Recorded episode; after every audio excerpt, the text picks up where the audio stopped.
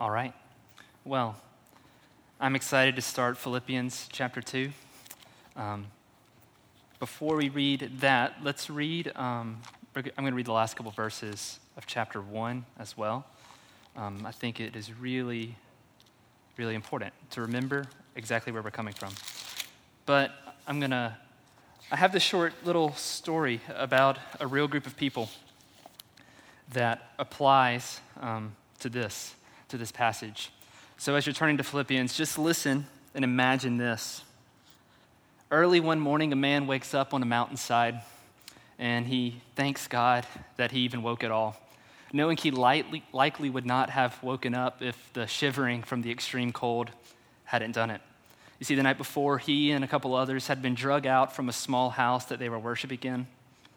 And the leaders of their community had showed up right outside of their house to watch them be beaten, uh, to be stripped, and then led up the side of a mountainside and left there to survive the night or not survive. So, this man, he looks around to find that the others are beginning to wake up too, and together they make their way down, down the mountain before dawn, hoping to arrive in their homes and to clothe themselves before the rest of the community sees them. And on their way, on their way they see that the home they met in to pray that very night before had been completely ripped apart brick by brick. You see, this small group of Christians, though this small group of Christians begin to share whatever clothing they can spare with each other. They say a prayer, offering encouragement to each other, and return to the fields owned by the very people who had beaten them the night before, ready for a day's work. They knew that their persecution wasn't over, uh, but they were confident in their Savior, and, and they were confident in the, the encouragement that their little church could give each other. And you see, they were united together in faith they were marked by humility by even just returning to work, and they were selfless in sharing the gospel that next day with everyone else in the community. This is a real group of people. This is a real group of Christians, and they were suffering, and their suffering didn't stop there. They would keep going to be mocked by their friends, by their family, by their neighbors. They would be disowned by their families and their neighbors, by their community. And it's to these people that Paul writes these words. And so, starting in verse uh, 27 of Philippians 1, it says, Just one thing, as citizens of heaven, live your life worthy of the gospel of Christ. Then, whether I come and see you or am absent, I will hear about you, that you were standing firm in one spirit, in one accord, contending together for the faith of the gospel not being frightened in any way by your opponents. This is a sign of destruction for them, but of, but of your salvation. And this is from God. For it has been granted to you on Christ's behalf not only to believe in him, but also to suffer for him, since you are engaged in the same struggle that you saw I had and now hear that I have. And so tonight's passage, the says, says it like this it says, So if and those are two little words with a lot of significance. So, if there is any encouragement in Christ, if there is any comfort from love, any participation in the Spirit, any affection and sympathy, then complete my joy by being of the same mind, having the same heart, being in one accord and having the same mind. And do nothing out of selfish ambition or conceit, but in humility, consider others as more significant than yourselves. Let each of you look not only to his own interest, but also to the interest of others. You see, this group that I started out with, these people had three markings about them, three things that made them able to endure the persecution that they had. And there's three things that will enable you to endure any persecution or hardship that you might have. You see, our persecution might not be the same as being beaten and stripped and drug up the side of a mountain to possibly freeze to death. In fact, we might not be persecuted that way, but there are other ways that we struggle. There are other ways that we're hurting. Maybe some of you have had the experience before where you, you just can't get out of bed in fact, it's been so long that you have even remembered feeling any type of joy at all, but you just can't get up. And so you don't. Maybe You've had a really long week. You've been at work, working at a job you don't particularly love, for a boss who isn't exactly your favorite. And it seems that, you, uh, what's the point of my job? Why, what, what am I doing this for? What encouragement do I have in this? Or maybe, maybe you're a student and you go to school and there's these group of really mean people who just won't stop bothering you. It doesn't seem like what you do. You may dress a different way to try to appease them, they still bother you. You may try to talk like them, they still bother you. You see, Paul here in Philippians is teaching us, he's not teaching us how to get rid of any of this persecution, to get rid of any suffering we might have for whatever reason it is, but he's teaching us to endure it and teaching us how we will make it from in this world until we get to heaven. And so, if there is any encouragement in Christ, if there's any consolation from love, any fellowship with the Spirit, any affection and sympathy. You see, this so if is, is, is so important, as I kind of hinted at and said a second ago. I'm going to come back to the if at the end because the if is, is too big to tie in with the so. But, but the so implies that that, that we are living in a world that we've outlined over the last couple of weeks through chapter 1 a, a world of persecution, a world of suffering, a world where ultimately we, we're reminded from Paul that to live is Christ and to die is gain. And, and, and so, and so what do we do? That's the question here. What are we supposed to do? One, Church, I will tell you the first thing that we need to do if we're going to endure and make it to the end in a world like this is be united. He writes to us Make my joy complete, in verse 2, by thinking the same way, having the same love, and being united in the Spirit, intent on one purpose. I asked Josh, or I asked uh, Jerry, the church, that we would have um, Ephesians chapter 4 um, read as our call to worship. I'm going to read this part again because, church, we need to be united. And Ephesians 4 tells us what that's like. Ephesians 4, verses 1 through 6 say, Therefore, I, the prisoner in the Lord, urge you to live worthy of the calling you have received, with all humility and gentleness, with patience, bearing with one another, making every effort to keep the unity of the Spirit through the bond of peace. There is one body and one spirit, just as you were called to one hope at your calling. One Lord, one faith, one baptism, one God and Father of all, who is above all and through all. So, church, the first step to making it through a world like this is to be united together. Remembering, remember your calling. What are we united in? We're united with each other, but what are we united in? We were united in Christ. That passage in Ephesians says, just as you were called to one hope at your calling, it's uh, uh, Paul again in Ephesians is trying to tell us that we are united together to look at Christ. How many times has Josh told us in the past, like, don't, don't get caught up in this, don't get caught up in this, but focus on Christ. Look at him and don't turn away. We see that image all throughout the Bible. Well, we see that when, when Peter jumps out of the boat and looks to Christ, and as long as he's looking straight ahead, he doesn't sink. Just look to Christ. We are united. Again, in Ephesians, here in the same passage, he goes down a little bit. In verse 11, it says, And he himself gave some to be apostles, some prophets, some evangelists, some pastors and teachers, equipping the saints for the work of ministry to build up the body of Christ so he's given us all these various people to do different roles for the purpose of building up the body of Christ, for the purpose of being united. And verse 13 says, Until we all reach unity in the faith and in the knowledge of God's Son, growing into maturity with a stature measured by Christ fullness. So we, all these people that he talks about that he's given us, some pastors, evangelists, teachers, their point is to teach us, to help us understand what God is like. The church, we are to help each other understand what God is like, so that way we might be united and focused on Him. And so that way we will have the fullness of the knowledge of God. And he keeps going. So he, he tells us this all the time. Um, again, in First Corinthians chapter 1. I'll read this to you.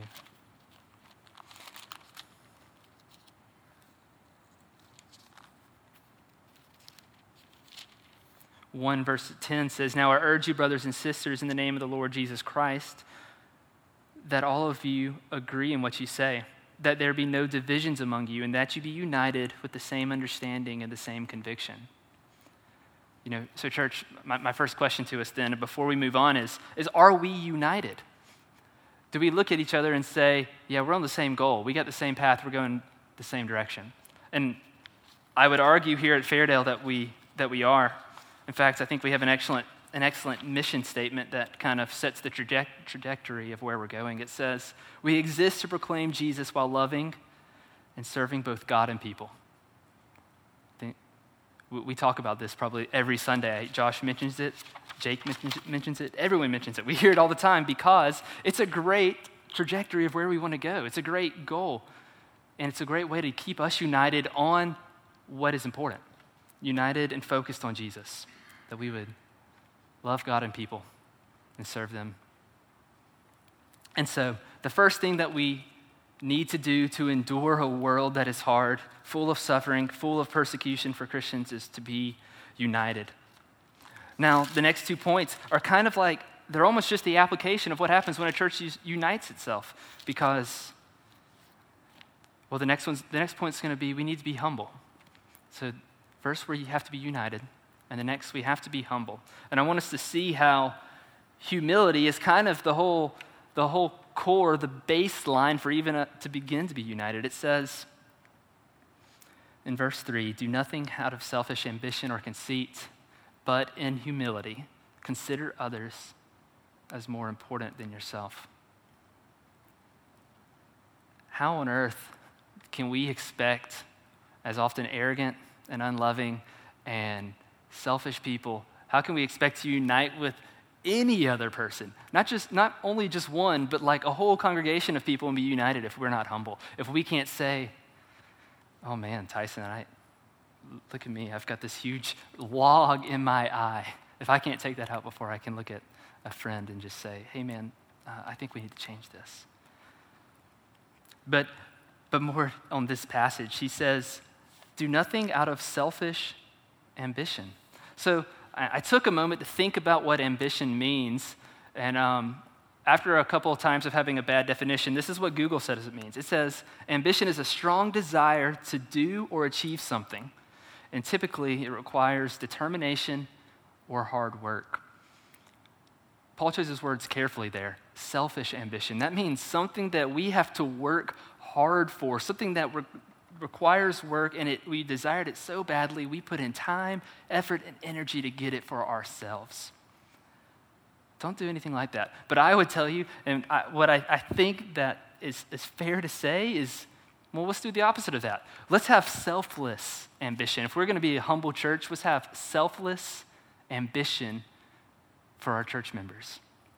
And so, what would that look like? That would be having a strong desire to do or achieve something typically requiring determination and hard work on the behalf of somebody else. Now, I want to pause here. I, I want to say that um, Paul is a really, really good writer, at least when empowered by the Holy Spirit. I don't know what his diary looks like, but here, he's a great writer. He's already shown us this. He's already shown us a prime example of selfless ambition. Philippians 1 21 and following. For me, it's to live, to live as Christ and to die as gain.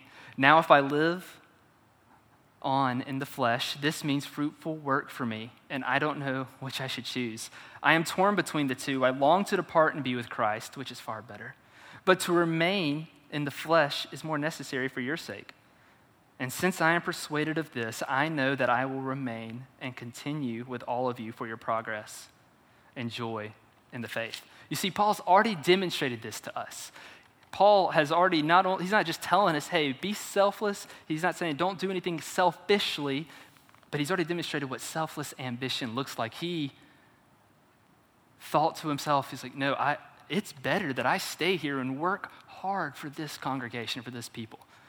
So, church, what I urge you to do, and and what I'm, the, the word urges you to do, and I urge myself to do here, is to work hard with selfless ambition for your neighbor, for that church member, for that person who you know is particularly struggling in some way, or for that person you don't even know that well who sits on the other side of the pew.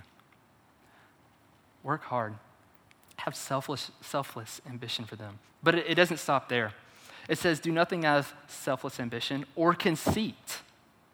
And so naturally, conceit is, after Googling what ambition meant, I Googled conceit, which is excessive pride in oneself. Don't do anything with excessive pride in yourself. As I was praying through this and reading this, this hurt really, really badly. In fact, I had to stop and I had to walk away from this passage because the Lord just utterly convicted me about the facts of how much pride that I have. Guys, if you would read this passage and pray over this passage, I, I hope you don't have the same reaction that I do. I, I hope that you don't find as much pride and pain as I did when I first read it. But man, does Paul know his audience? How many of us have excessive pride in ourselves? And so here, here is the, the, the other side of the coin that I would propose that we might do. Let's have excessive pride in our neighbor, in our church member, instead of being like, showing up and be like, guys, look at this awesome thing that I did. I wrote this beautiful paper. I wrote this beautiful poem. I wrote this beautiful song. I performed here and here and here. Someone hit a line drive to me. I dove, caught it, threw it over the first base, and got the most amazing double play you've ever seen in your life.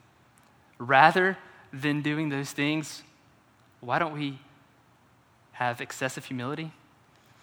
At least pray for it and strive for it, and excessive pride in our friends, in our neighbors, and our church members, saying, hey, did you see how well this person took care of this other person in this, this struggle? Man, so and so was having a hard time, and like these three people in our church got together and they brought them up, and it was an awesome thing to see. As I began to think about the opposites of all these, uh, uh all of these verses, I, I, was stunned, stunned at, at the, the lack of it in, in my own life so many times, you know? But also stunned in the, in the presence of it in so many other people here in our church.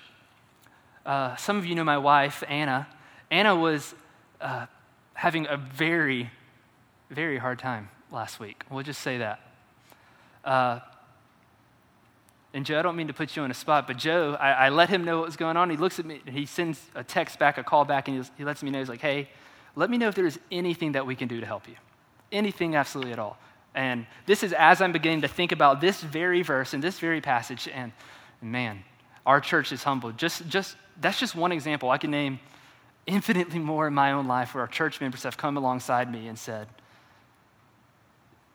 What can I do? Anything at all. And so I, I say that to be used as an example. Be like that. If you find someone who's struggling in any way, lift them up. Anyway, it says, but in humility, consider others as more important than yourselves. You see these, these first two things, not, do, not doing anything selfishly and not being conceited, comes real easy once you realize that your neighbor next to you is more important than you. I pray that that would be the case, that we would not look at ourselves and say, I'm number one, I'm on top, you know, but rather we would say, oh my gosh, him and her, and him and her, and him and her. What can I do to serve them? How can I wear myself out? How can I serve them to an extent where I am so tired I can do nothing else? I think that is what, what Paul is pointing us to do here. And so, that's the first two things. What do you have to do to endure a time like this? Does the church have to do to endure hard times and struggle? One, they, they need to be united. Two, they need to be humble. They need to be humble so that way they are serving one another. And my last little point is you need to be selfless. Now, selfless is, I almost thought this is not even a whole point, but as I read it, Paul seems to make it a whole point. I, I thought to myself, well, selflessness is clearly just uh, uh, an application of humility. Once you're humble, then you're selfless. That's not always true. And so Paul gives us another verse on it. And he writes, Everyone should look not only to his own interest, but also to the interest of others. You see, we can help people who are suffering, we can help people who are hurting, we can help people who seem to be having a rough go at it. But Paul doesn't even stop there. Paul just says, at a completely neutral zone, at a completely just glance at, the, at, at your congregation, at your friends, and at your family, uh, what's best for them? What's best for for, for my neighbor who's sitting here at, at the front pew and the neighbor who's sitting there at the back pew and everyone in between. And he tells us just don't look to your own interest, but also to the interest of others. You see, it's so important he needed a second verse. I, I, I, glanced over it the first time, and in fact, as I was reading through Philippians, and I, you know, you read, okay, do nothing with selfish ambition, no conceit, but have humility, okay, others, and then you move on. No, he stops, and that, this, this is a full stop. And so I really just wanted to, to harp on it a little bit longer, guys. It was, it was told to me by a, a dear friend, and Josh even repeated it this morning, uh, having learned it growing up, he said, from his parents and through sports. People are important people are really important. But what I didn't get when I was young and uh, uh, I didn't get what this person was trying to tell me. What he was trying to tell me was that people are more important than you. Guys, our, we, don't, we don't matter so much as compared to, to your neighbor. You know, what, so I just want to leave you with, with this thought from this verse that there is almost nothing that you can do there's almost no amount that you can go for the on the behalf of another person for their betterment, for their encouragement, for their uplifting, for their praise. All of this, of course, in the, with the mindset of honoring God. But there's no point that you can go that is too far for that person that won't be worth it. It will be worth it. And so, so I go back to that original question what does it take for a church to endure suffering, to endure persecution, to endure the, the days where you feel like you don't want to get out of bed. It takes a church who will, one, be united. It takes a church where its members will be humble enough to take out their own logs, humble enough to say, whatever it takes, to do whatever it takes, to lower themselves to whatever position it might mean, to lift up that other person, and to be completely selfless in doing it, not looking to your own interest, not doing something for the sake of, for not lifting someone up, hoping to get a little bit of glory out of it, hoping for someone to say, oh man, man, that guy really did lift him up. You know, no, no, we're doing it for selflessness. And so, those three things un- unity, humility, and selflessness. I did say at the beginning, though, that we need to come back to the, uh, to the if.